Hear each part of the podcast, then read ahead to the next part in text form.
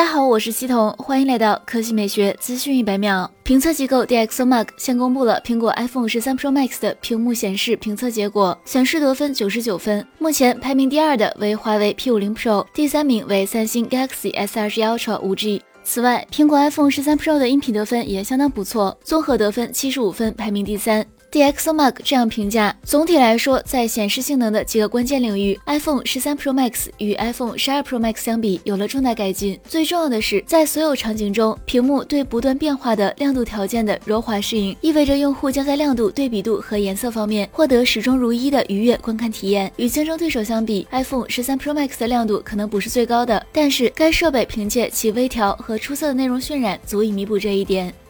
来看第二条新闻。据最新爆料，三星 Galaxy Z Flip 三会在后台记录所有自由落体事件的加速度数据，这样做的目的是为了手机保修做参考。用户由于自己的原因使得手机意外跌落受损，官方不会提供免费的保修服务。三星关于自由落体跌落的判断标准为一米高度。爆料者表示，不建议将手机扔到床上或者枕头上玩，这样会使手机记录异常加速度数据。好了，以上就是本期科技美学资讯一百秒的全部内容，我们明天再见。